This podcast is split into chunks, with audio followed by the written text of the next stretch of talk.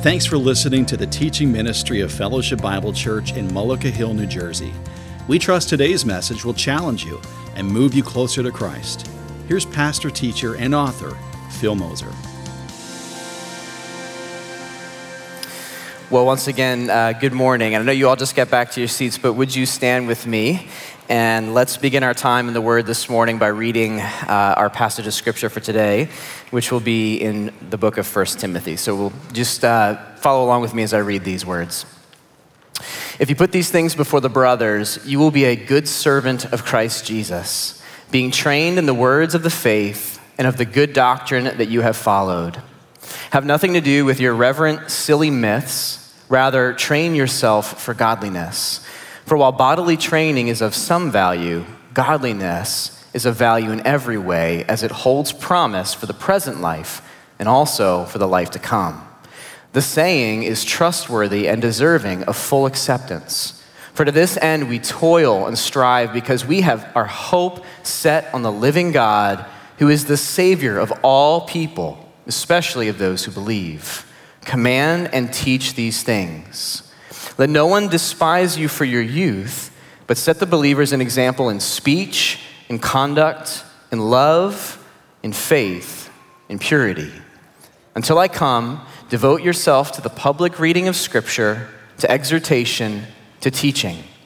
Do not neglect the gift you have, which was given you by prophecy when the council of elders laid their hands on you. Practice these things Immerse yourself in them so that all may see your progress. Keep a close watch on yourself and on the teaching. Persist in this, for by so doing, you will save both yourself and your hearers. This is the word of the Lord. Will you be seated? And let's begin with a word of prayer. Father, this is your word. And so as we consider what it is teaching us to do, let us follow it. Let us examine our hearts and be mindful of the fact that we have not arrived spiritually to maturity, but Lord, we are in the process of maturing. So, at whatever age, whatever, uh, whatever walk of life we may find ourselves in this morning, I pray that we would consider your word to be authoritative, and Lord, that we would learn and grow from it. It's in Jesus' name that we pray. Amen. Well, uh, one note as we begin if you are following along in our teaching guide, we switched weeks here, uh, and so you can advance an extra week in your teaching guide and take notes there. Uh, but I want to begin this morning by sharing with you some statistics because we all love to manipulate numbers to mean whatever we want them to mean, right? Um, but some statistics about age. And so here are some, some things about age that I was thinking about this week. So, when it comes to professional sports, and I put some of the big three up here, the NFL, uh, this is sort of average ages of players and, and, youngest players. So the NFL, the average age of a player is 26 years, five months across the league. And the youngest player you see there is Nick Cross, who's a safety for Indianapolis. He's only 20 years old, pretty young. All right. Uh, in the middle here, we have, uh, we have Wander Franco, who's 21 and plays shortstop for the Rays. He is, uh, and, and, the league average for, um, for Major League Baseball is 27.2 years, so a little older, but not, not a lot. And then in the NHL, uh, we have our youngest player represented here, who is uh, Cole Sillinger, who's 18 and plays for Columbus. Um, and so uh, the average age for the NHL is just about 27. And so uh, just kind of interesting that we think about ages and how young. And now that I'm uh, over 30, uh, I look at these players and I think, man, they are so young. But let's move on because it's a little painful to talk about baseball right now. Okay, when the Beatles made their first appearance on the Ed Sullivan Show, Paul was 21, Ringo and John were 23, and George was only 20. Uh, so they were quite young as they're exploding onto the scene here. Uh, Mark Zuckerberg, when he started Facebook at Harvard in 2004, was only 19 when he started that platform, and the goal was for students to match names with photos of classmates. Uh, this is before he became kind of Lord Voldemorty. Um, but anyway. Not to be outdone, you've got Alexander the Great who was conquering countries at 18. Uh, so, uh, you know, lots of different types of accomplishments, but uh, Alexander the Great assumed the throne at the age of 20. Now, some statistics that apply to the culture in which we find ourselves here. So, the average age, according to Zippia, of an employed chief executive officer in America is 52 years old. Okay? A little older than our professional athletes, a little older than some of these superstars, right? Um, 90% of all CEOs in the United States are over the age of 40, 10% are between 30 and 40, and 0% are the ages of 20 to 30. Interesting statistics, uh, which again can mean whatever you want them to mean, but help us think a little bit about our point today. Um, I want to show you one more picture here. This is the average age of vocational pastors in the United States. Okay? Now, according to uh, Lifeway Research, not only are congregations growing older, that is among mainline Protestants, 42% of churches are at least half 65 years and older. Uh, so are their leaders. The average clergy member, as of 2021, when this survey was conducted, is 57 years old. 57 years old, compared to 50 back in the year 2000. Uh, so aging older. Now, I did a little bit of math, which wasn't hard, thank goodness, because there's only three pastors on staff here. But the average age of FBC pastors is 47. Um, and so I'll let you think about which is pulling it up and which is pulling it down. um, but uh, we're somewhere in the curve there. But it's interesting you think about these numbers and what they represent for how we value and what we value youth and age for, respectively, right? Um, thinking about pastors in particular, you know, maybe those numbers are a sign of the longevity of pastors in ministry.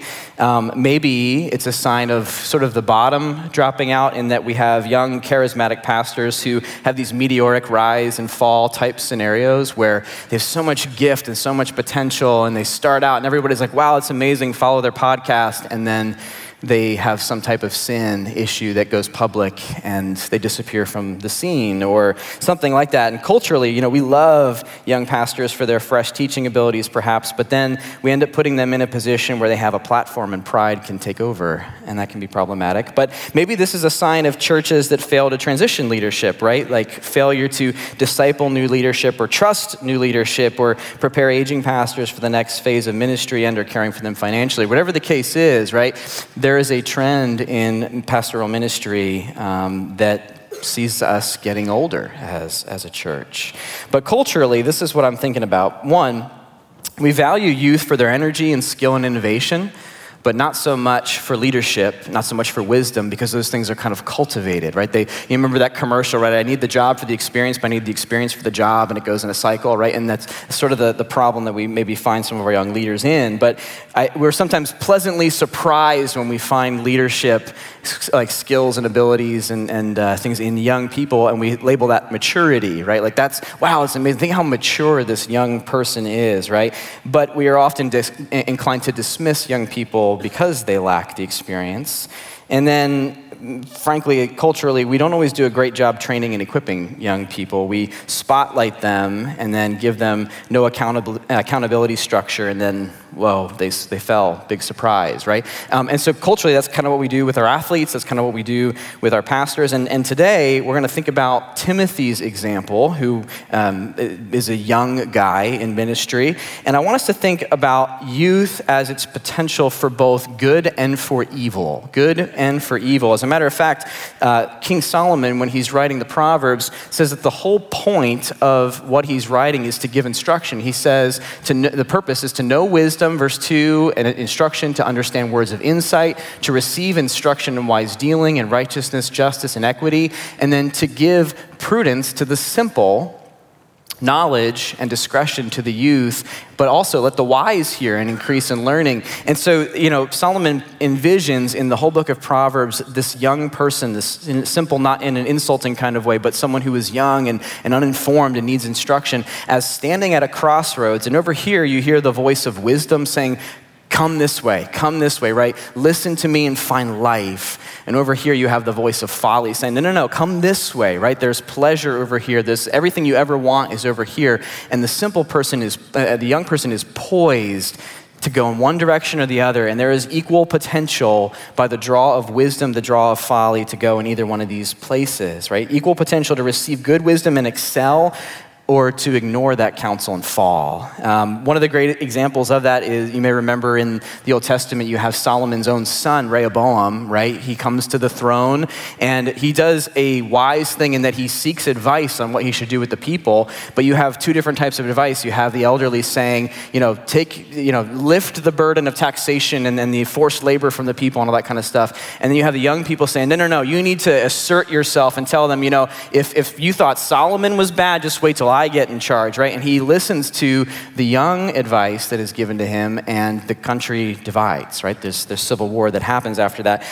Contrast Timothy's example, which we're going to look at this morning. But I want to be clear that the goal of our conversation here is not to suggest that we simply need more young people in leadership, um, but rather, rather that we should train, empower, and entrust the right people for and with the work of ministry. That is, those who are maturing and those who are helping others to mature, and that age or experience are not necessarily the things that should make or break people that we put in those positions because there will always be learning, there will always be experience, but it requires us to think about how, are the, how is this person maturing and are they also helping other people to mature and are they willing to work uh, with, us as a team? Now, I, there's a couple of thoughts here, and, and, we'll dive into Timothy's charge in just a second. But, you know, God uses young people for a lot of reasons, but I think it's not primarily for their energy, but I think it's for their potential.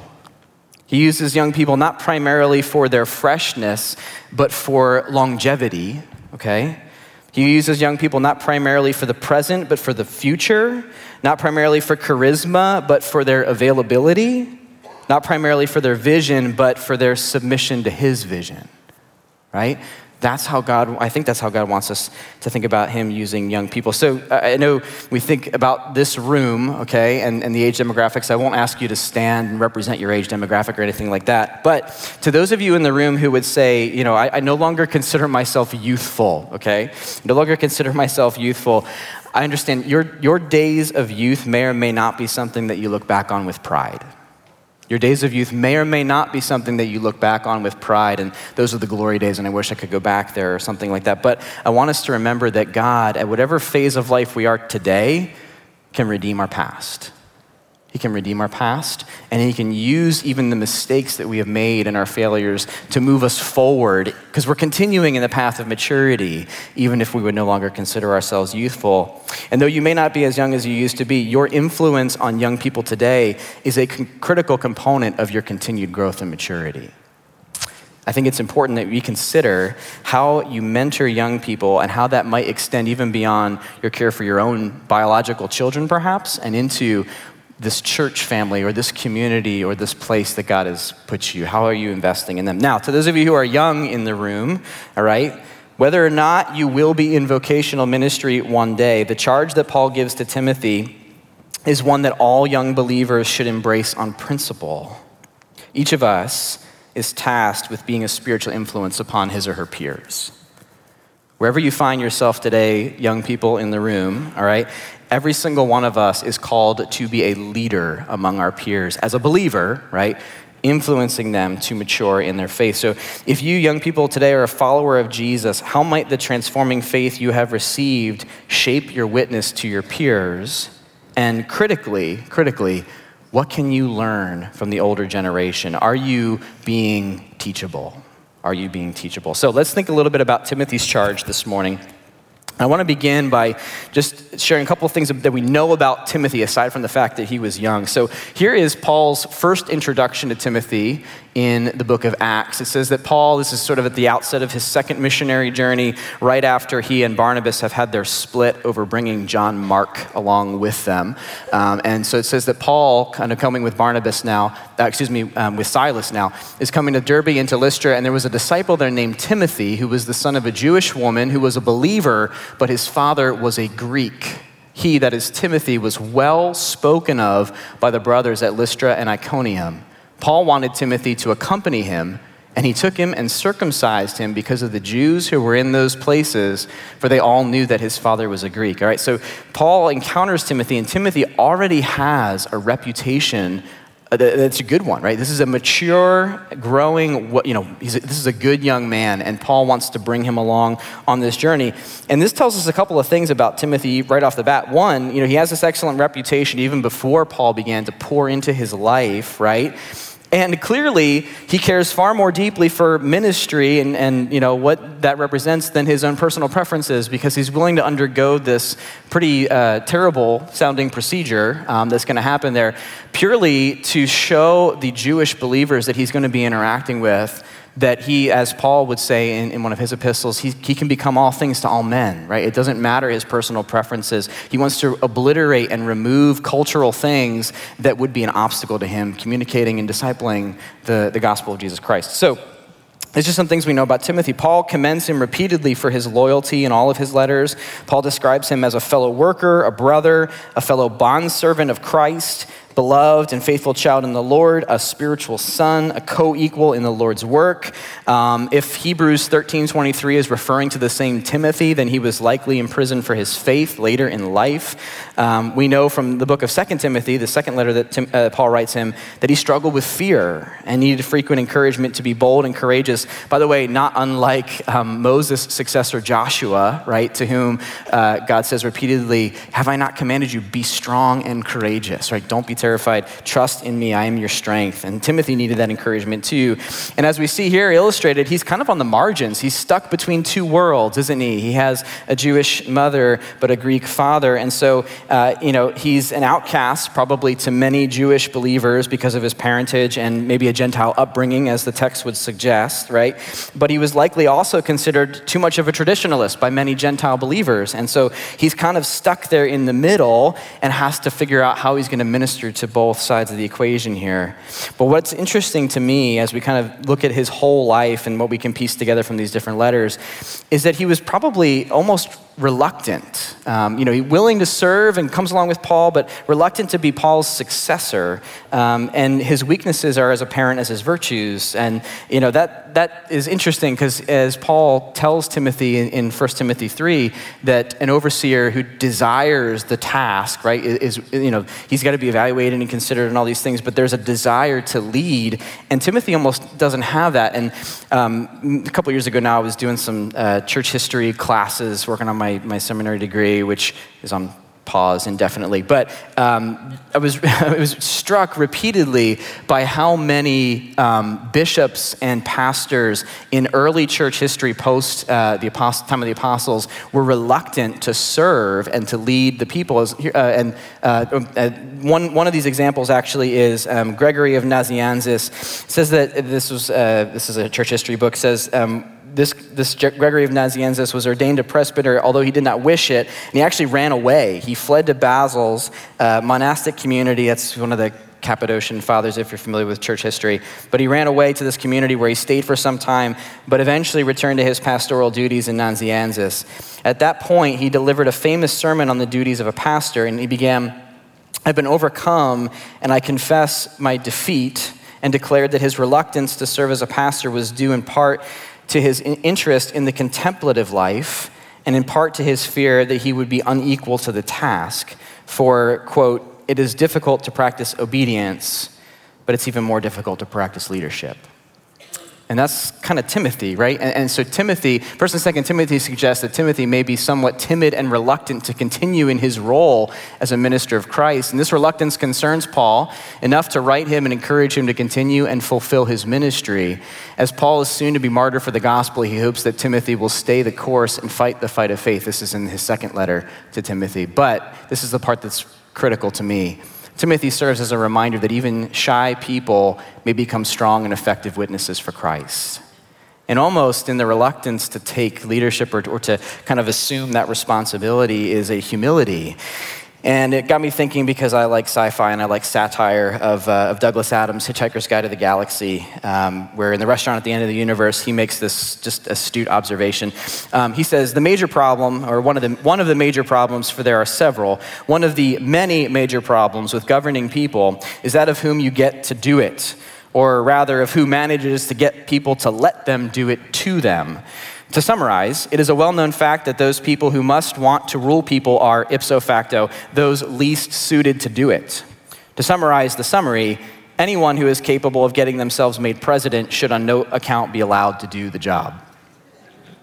So, there's a dose of humility and introspection that is necessary for, for good leadership. Now, let's, uh, let's dive into Timothy's charge here, shall we? So, Timothy has three pieces here that, that Paul is instructing him as a young man to overcome potential um, rejection of him in that role, to overcome his own immaturity, his own insecurities, and do these three things. And here they are. Number one, teach gospel truth teach gospel truth. Look back at, at this passage here if you have the, the copy, your copy of the scriptures open in front of you. 1 Timothy 4, uh, verse 6, which is what we read just a few minutes ago. Paul says, If you put these things before the brothers, you will be a good servant of Christ Jesus, being trained in the words of the faith and of the good doctrine that you have followed.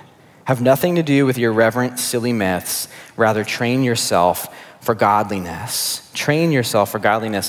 What are these things that you're going to put before the brothers? Well, it's all these things that, that Paul has been delivering throughout this letter that he is communicating as well as the words of faith that is and the good doctrine that is the testimony of the apostles and the good news of jesus christ. Obviously predating uh, in this letter the, even the gospel accounts being written down in a written form but being communicated and, and told in accurate ways by the eyewitnesses of jesus death and resurrection Timothy is steeped in that, and he is to keep these things in front of the believers. And so, this tells me a couple of things about Timothy and his role, and about us as we think about youthful people in leadership. Um, one is youthful voices that charge God's people to hold fast to the truth and to reject errant doctrine have great power.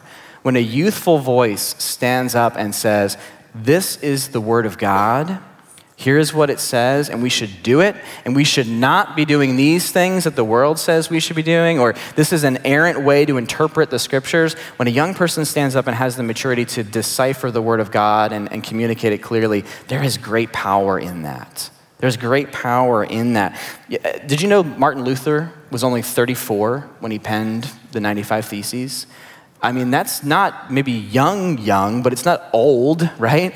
And the incredible attention to God's word and the things that he had mined out of the book of Romans in particular led him to say, what the church is teaching is wrong this is the truth and this is what we should stand for as, as believers. And that was, that was what he did. And so paul commands timothy put these things before and instruct the brothers and sisters. And timothy as a youthful person he's, he's actually told to command these things right? Verse 11 said command and teach these things.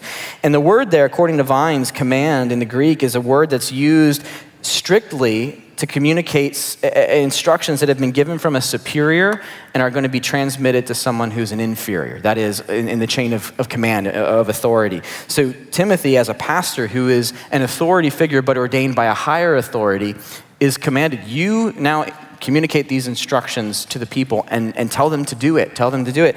But I love that it says command and teach because it's not just tell them to do it in the imperative, all right? It's also show them how to do it, instruct them, walk with them, illustrate these things, make it clear to them how to do it. And that's Timothy's role, both command and teach.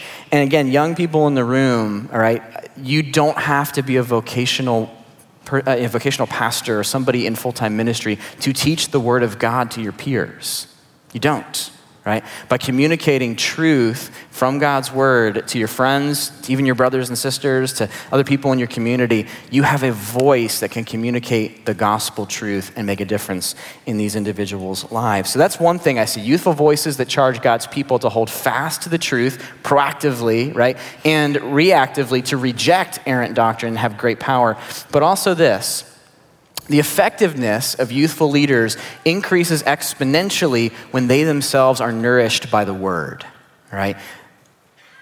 The effectiveness of youthful leaders increases exponentially when they themselves are nourished by the word. Anybody can get up and say, This is the truth, because I've studied it, right? And I, you know, but, but maintain a distance between the word and their own life just kind of make comments about it, right? But to be nourished by the word, all right? And, and that person, by the way, can have an impact on other people because he's proclaiming truth. But that influence and, and that ability to really um, influence change, impact change, it increases exponentially when, when I myself am being uh, ministered to by the word, right? And, and, and nourished. That's the word for, um, for trained. Um, in, uh, oh, I lost my verse here. Um, for uh, training um, in verse 8, and also, um, oh man, I lost my verse. I'm so sorry. For the brothers. Being trained there it is verse 6 being trained in the words of faith. That it's actually a greek word for nourishing. It's not it's not just like knowing how to. It's it's for nourishing. Um, question would you want to buy a car from a car dealer who is not driving his brand? Like you're like okay i'm ready to go invest in my lexus all right? I'm ready to drop all that money on there okay? And you roll up to the lexus dealer in your old toyota all right? And you get to talk to the dealer, and you notice that the car sitting outside of his office is a Ford, right? Um, you know, and, and like to, to, think about like, okay, well, maybe he just had that car for a long time, but like you're gonna, he's gonna turn down the perks, he's gonna turn down like the free car to drive around and all that kind of stuff, right? Like, like do you do you really want to buy the cars off of his lot if he's not driving them, right? It communicates something about how invested he is in his product, right? It communicates something about whether he really trusts it, you know. And I think that's kind of a similar way to think about this, right? If a pastor or a leader is telling you things about the Bible but does not himself live by them, is not himself nourished by the things that, uh, by time in the Word, by, by growing and understanding, not just intellectually, but emotionally and spiritually, that says something about the effectiveness or how effective that person can really be, and maybe even about their own spiritual integrity. Um, but to be trained is a present participle, passive, it's uh, receiving something, it's, it's being skillful at communicating and understanding something because I'm steeped in it. That's my life, and so it just kind of comes out. Many youthful leaders depend more on their own ideas and charisma than they do on the, Holy, the power of the Holy Spirit and the truth of God's Word. It's more about my big ideas and my reinvention of these things and, and what I want to put forward than it is about no, I need to be an effective minister of the Word of God because it is nourishing my soul. Fearlessness, audacity, strong opinions, like all those things are kind of more of a liability than an asset. When instead, whether we're young or old, we should instead value humility and teamwork and teachability and all those kind of things to lead effectively. Um, we really don't have anything truly valuable to say, I would argue, if we ourselves are not learning from and being shaped by the Word. Here's the second part of Timothy's charge teach gospel truth, but also model gospel truth. Model gospel truth. And he's going to do this by his personal spiritual integrity. Here's our famous verse, our central verse perhaps, verse 12. Let no one despise you for your youth, but set the believers an example in speech, in conduct, in love, in faith, and in purity model gospel truth. That is how the word of Christ transforms your life, right? It has changed me. So I don't look like what I used to look like. I don't look like the rest of the world. I look like what Jesus wants me to look like. I'm looking more and more like him. Good exercise of wise, godly leadership traits doesn't manifest only with age and experience. Young people have the ability to do this as well. I was thinking of the example of Elihu in the book of Job. So, um, at the end of uh, long chapters, uh, what, 32 chapters of Job hearing some perhaps somewhat wise advice, but misinformed advice from his elder, older friends, right? Elihu, the youngest of them, speaks up and he says this I am young in years and you are aged. Therefore, I was timid and afraid to declare my opinion to you. I said, Let days speak and many years teach wisdom, but it is the spirit in man, the breath of the Almighty, that makes him understand. It is not the old who are wise, nor the aged who understand what is right. Therefore, I say, Listen to me, let me also declare my opinion. And that could sound proud, but I think Elihu's spirit is a little bit roused at, at the inaccuracy of what has been communicated thus far. And he expected that the, the aged, the elderly, the wise who were speaking into Job's life would have communicated truth in some way that would have been effective. And now he says, I, I, I, have to share. The Spirit of God within me is, is compelling me to share these things with you. And, you know, again, the exercise of wisdom and the exercise of godly character, right? Patience and, and kind of sh- showing deference to those who are his superiors, that's not just something that you learn with age. It's something that you are, as a young believer, a young follower of Christ, are able and capable of doing. Youth can be a powerful witness in leadership here. I'll give you a couple of thoughts here.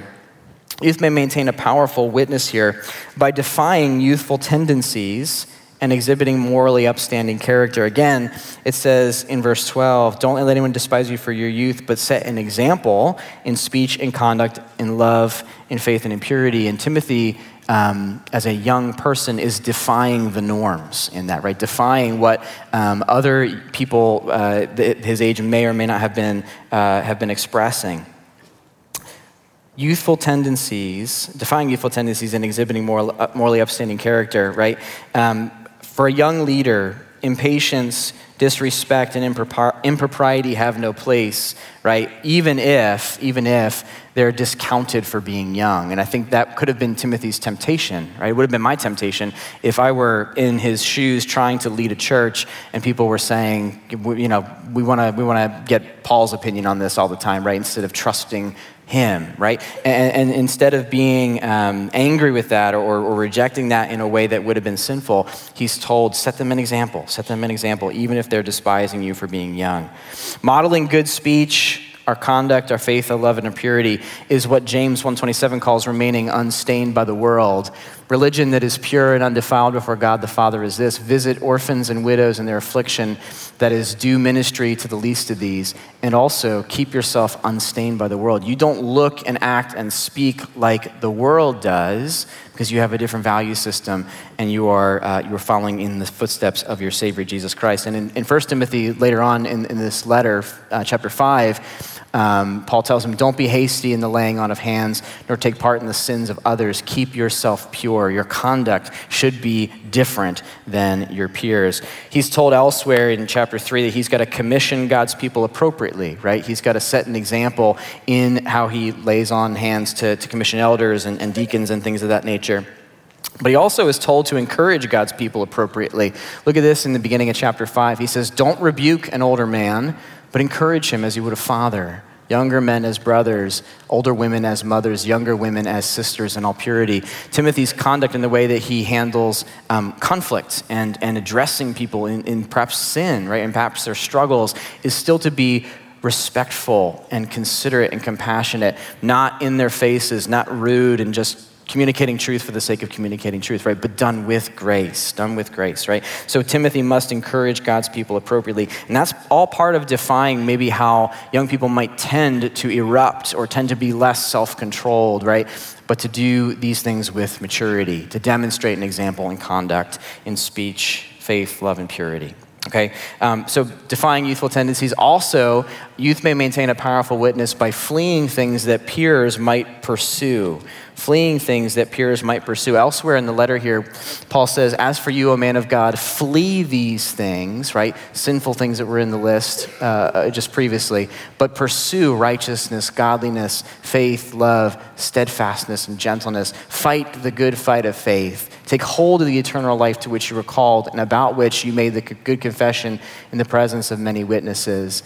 And then earlier in this book as well, flee youthful passions pursue righteousness, faith, love, and peace. Verse 23 have nothing to do with foolish, ignorant controversies. You know they breed quarrels, right? Flee the things that other people your age may pursue right? Flee those things that other people your age may pursue.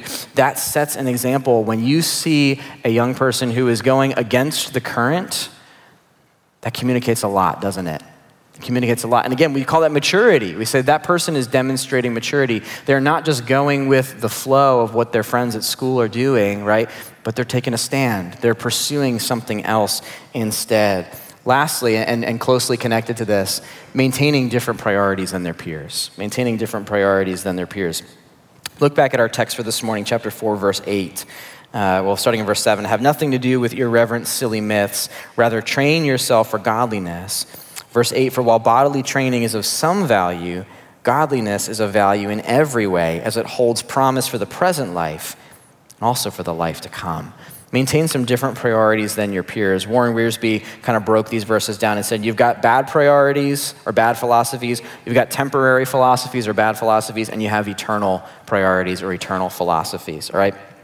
And what Timothy is encouraged in is that your goal your pursuit is the eternal, not the bad, right? Not the old wives' tales, because that's literally what the, the, the, Greek is saying. They're the old wives' tales about philosophies and, and um, silly myths and things, all right? Um, not just in bodily training, though bodily training is a good model for how we practice spiritual discipline, right? That's a temporary value. But your pursuit is the eternal value. Your pursuit is the eternal value. And in order to be pursuing those things, it requires Timothy to be faithfully teaching the word, being totally committed to his calling, even if he would be scorned by his peers perhaps for the things that he was saying and doing. Right? Verse 13 said, um, Until I come, that is to, to, to, come by the church there to visit him. Until I come, devote yourself to the public reading of Scripture, to exhortation, and to teaching. Don't neglect the gift you have, which was given you by prophecy when the council of elders laid their hands on you. Timothy's eternal values are going to come out in the way he faithfully teaches the word, in the way he upholds his calling, in the way that he proclaims scriptural truth, even uh, to people who may say, That's foolish, I want nothing to do with that, right? We, we, want nothing to do with that, and he's to maintain that witness. Um, it's important that in order for him to maintain these different priorities, that he be fully dependent on the Lord. Um, and uh, young people in the room, as you think about your witness to your friends and to the people that you maybe work beside or that you go to the gym with or that you just you know, are in your circles by, by God's appointment, right? In order for us to be an effective witness to them, it's not just about us knowing the right Bible verses, it's about us being fully dependent on the power of Jesus Christ to be a voice in those people's lives. Depending on the Lord rather than exercising self reliance or just our own understanding is, marked, is a marked difference from other youthful tendencies, right? Um, it's easy when we're young to just kind of like, oh, I, I, got this, I figured this out, you know? Um, but to rather say, I don't got this. I got it, which is what my daughter says all the time. my daughter Nora is like, got it, got it, got it, got it. And she wants to do everything herself. She's two. Um, but like, you know, I don't got it, right? I got to actually lay my life down and say, you know, Jesus, this is an opportunity you've placed here for me to speak truth. I want to be faithful in that, right? I can't do it on my own. I need you. I need you to open those doors and to and help me even speak. Many young leaders are, are self starters and while practically effective, this trait can actually undermine confidence in the fact that this is the Lord's work. Right? We don't want to be self-starters, though it's good to have, have vision and, and, and you know, uh, and to be eager to go and do stuff, right? But we need to remember that we work because the Lord opens those doors, gives us those opportunities, and even accomplishes the work. We're just uh, his hands and feet. And I think it's important that earlier in this letter, Timothy is actually charged to pray for God's people um, as a minister, uh, pray for God's people, and also inspire prayerfulness in them because prayer is that trust, right? It is that dependence on the Lord that He's the one who's going to work and not just me. Let's look at our last thing here. Teach gospel truth, model gospel truth, and grow in gospel truth. Grow in gospel truth. And he's going to do this by persevering. Look at the last couple of verses here in chapter 4. Verse 15 Practice these things, immerse yourself in them so that all may see your progress. Keep a close watch on yourself and on the teaching. Persist in this, for by so doing, you will save both yourself and your hearers. Persist in these things, that all may see your progress. Immerse yourselves in them Timothy's going to grow in gospel truth by, by persevering in these disciplines, right? By being invested in the work that God has given him to do. And maybe the mentality, thinking of, of young people in potential leadership, or, you know, as you make the team, or as, you know, you, you get that job, or whatever, that promotion, maybe the mentality that we need to start working on is not, oh, yeah, I did it, I've arrived, you know, but rather, man, I have so much to learn. The work begins now, right? And that's got to be Timothy's mentality as he thinks about that. Now, again, we talked earlier about, you know, what youth is valued for, skill and innovation and energy in, in our culture, right? And, you know, our ability as young people to adapt and to be tenacious and to go after things is, a, is an asset, right? And that makes a powerful combination. And I think, you know, it, when Timothy is told, practice it, immerse yourself in it, right? Persist in it. That's, he needs to have the same kind of devotion that he would have for things in his personal, personal life as for his spiritual growth, right? As for his growth in ministry, as for his ability to labor well for the Lord, right? He, that's a lot of discipline, right? Persist in that. Keep watch, don't neglect, right? That's important because it's only by persisting and progressing in that that he's going to be effective, by growing in his understanding as well as in his practice. Young people must grow and change. We must not remain convinced of ourselves right? We must grow and change. We must not re- be, just remain convinced of ourselves. But we must never abandon the truth. We're never moving beyond the fact that the Word of God is sufficient for all these things. We're never, I've got new ideas that I want to share, and you know, if the Word of God fits into that, that's great, right? Rather, we must press forward with the gospel with the gospel. Again, vision and charisma attracts followers. It can give you a platform, right? But maturing young leaders should attract the right kind of attention to progress, right? I love that he says, um, all may see your progress, and you might think, oh, that's great. Actually, I can get patted on the back, and like, oh, yeah, they can see how far I've come, and that's great. And like, but it's not about Timothy, it's about what he's exempling. It's about drawing attention to the right things to be able to see, man, um, the Lord has worked in Timothy's life that's impacted our church, that's impacted me. I'm growing as a result of that, right? So that's what is being drawn attention to, his maturing in the faith, attracting the right kind of attention to progress. Again, this requires practice. And by way of reminder, the, the idea of sanctification that we teach uh, from, from a doctrinal standpoint is, you know, one, once and for all, we are saved and sanctified, we are set apart, right? That is, God says, this one's mine, and I place my Holy Spirit, and that's once and for all, right? But the process of growth is progressive, so that sanctification is an ongoing thing. It's not something that, you know, I was made, you know, to be Jesus' follower, and now I'm done growing, that's great. I can just, you know, kind of live life life and, and not do the bad things, right? No, like Jesus is, by the power of his Holy Spirit, going to keep shaping us and growing us. So we have to practice in these things. Those of you who are parents in the room, right? you know that just telling your child to do something one time that, that works every time right you know go go get your shoes on or go get ready to go or you know uh, don't don't say that don't do that you know like just telling them once works every time right that's that's how it works you know like, I don't, why don't they get it? Like, come on, I just said it. You should get it, right? That's not how it works, right? And it's not how it works spiritually either, right? Our, our attention to the word and our listening to the voice of the Holy Spirit is a practice, an ongoing thing where God says, do this. And we're like, I don't really want to, but all right, I will follow eventually, right? And, and through that, God works to grow us, and, and we, we, have to be, um, we have to be persistent in that practice, right? Um, and consistent discipline leads to change over time. Um, again, the, the analogy of bodily training is a great analogy for this, right? That in order to see the results, in order to become healthy, in order to grow, right? Like physically speaking, we have to be committed to the process and do the hard work of discipline to be able to grow. And that's how our spiritual lives work as well. Um, that, by the way, is, is the power of the Holy Spirit and not our own, it's not our own strength in that, right? It, like the Bible is not a self help book, right? It's us actually learning to grow um, in our confidence in what the Spirit is doing and, and, and, obeying His voice in that. So, requires practice. It requires clear and honest self evaluation, right? Keep a close watch on yourself, Paul said, and on the teaching. Like, evaluate your heart constantly. And I'm just need to be reminded this morning, maybe you need the reminder this morning too that given the right context, I'm a sinner capable of any manner of sin. Right? Given the right context, I'm a sinner capable of any manner of wickedness. And so are you. But we're new creations capable of any manner of righteousness by the power of the Holy Spirit. Amen? We're new creations capable of any manner of righteousness by the power of the Holy Spirit. Amen?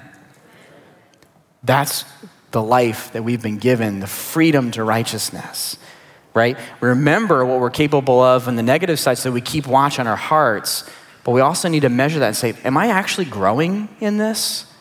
I'm capable of doing the things that God has asked me to do because of the power of the Holy Spirit within me. So, in order to grow and progress, it's going to require us to clearly and honestly evaluate ourselves. And then, lastly, it's going to require us uh, to care and have selective regard for teaching. All right, it's going to require us to care about teaching and have selective regard for it. In, other words, the popular theology and teachings that we consume and that we communicate matter.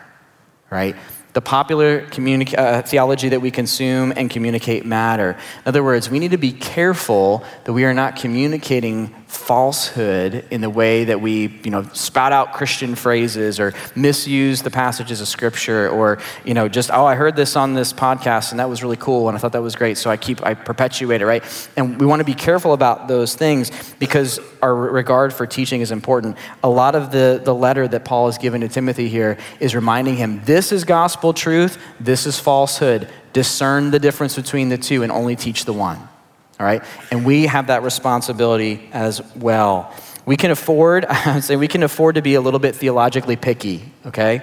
A little bit theologically picky, provided we are going to be kind and compassionate to others who may hold different views. But we should be like, this is what the Word of God says. And no, I don't, I don't think that's quite accurate. Like, we can nitpick those things, provided we do it with a respectful and compassionate, you know, uh, uh, communication. Um, but we stand for what the Scripture teaches to be true. That's our responsibility. Okay? Um, this long term, uh, this last verse, just want to point out this long term example of faithfulness and progress may effectively save hearers from stumbling. Look, he says, persist in this at the end of verse 16, for by so doing you will save both yourself and your hearers. That's not uh, Paul saying, you know, by your ministry you're actually going to do the work of salvation yourself, like, or, or by, you know, obedience people are going to save themselves from sin. Rather, he's saying if you do these things faithfully, you can prevent a whole lot of stumbling and consequences, right? You can prevent your people that you are investing in from falling into sin, protect them from that, right? And that faithful example uh, that Timothy can set, right, by persevering and growing in gospel truth can make that difference. So let's conclude here, and I, maybe as we wrap up our time here, uh, thinking about what it means to teach gospel truth, model gospel truth, and grow in it. Um, let me just invite you to, wherever you are, bow your heads and your hearts with me. Um, and just kind of think about some of these questions with me for a second as uh, our worship team is going to come and we're going to close with, uh, with a couple of songs here. Um, Paul's charge to Timothy um, is applicable to the young and the elderly alike. Um, talking about the, the, importance of having people in leadership who are maturing and causing others to mature as well, no matter what their age or experience is like. But the questions I want us to think about this morning as we close are this Will faithfulness and integrity be the hallmarks of our lives? Will faithfulness and integrity be the hallmarks of our lives? In other words, am I willing to do whatever it is that God asks me to do, no matter what other people may think? Am I willing to pursue His agenda, not my personal goals and objectives? Am I willing to partner with others in pressing forward, not flying solo and glory seeking? Whatever our position in life, whatever our age, whatever our experience, will faithfulness and integrity be the hallmarks of our lives? Will I be known for enduring selflessness or persistent selfishness? Is that going to be my legacy? And will we prepare young people in our lives to follow in our footsteps? And will that legacy that we invite them into be worthy of replication? Let's pray. Father, you call us to be faithful. You call us wherever we may come from, with whatever past we may carry, Lord, to surrender our lives to be useful instruments in your hands. Lord, thank you that you love us and you choose to use broken vessels for your holy purposes. Lord, I pray that as we think about what our lives going forward from this very moment right now to the future, however much time we have on this earth, that we would be found faithful with it. But Lord, remind us that we do this not in our own strength, but in the power of your Holy Spirit. Help us, Lord, to teach gospel truth to those who are in our lives. Lord, help us to model gospel truth and how it is a better way of life than anything else this world can offer. Lord, help us grow in that process so that we can demonstrate, um, Lord, not for our own recognition, but for yours the power of, of your, your work transforming our lives. Lord, we thank you that um, you give us work to do. Help us be faithful in it. And Lord, may all glory go to the name of Jesus. It's in his name that we pray. We trust you've been encouraged by today's lesson. For resources to help you move forward in Christ, we invite you to check out our website, aboutfbc.org, or our Facebook page, Fellowship Bible, Mullica Hill.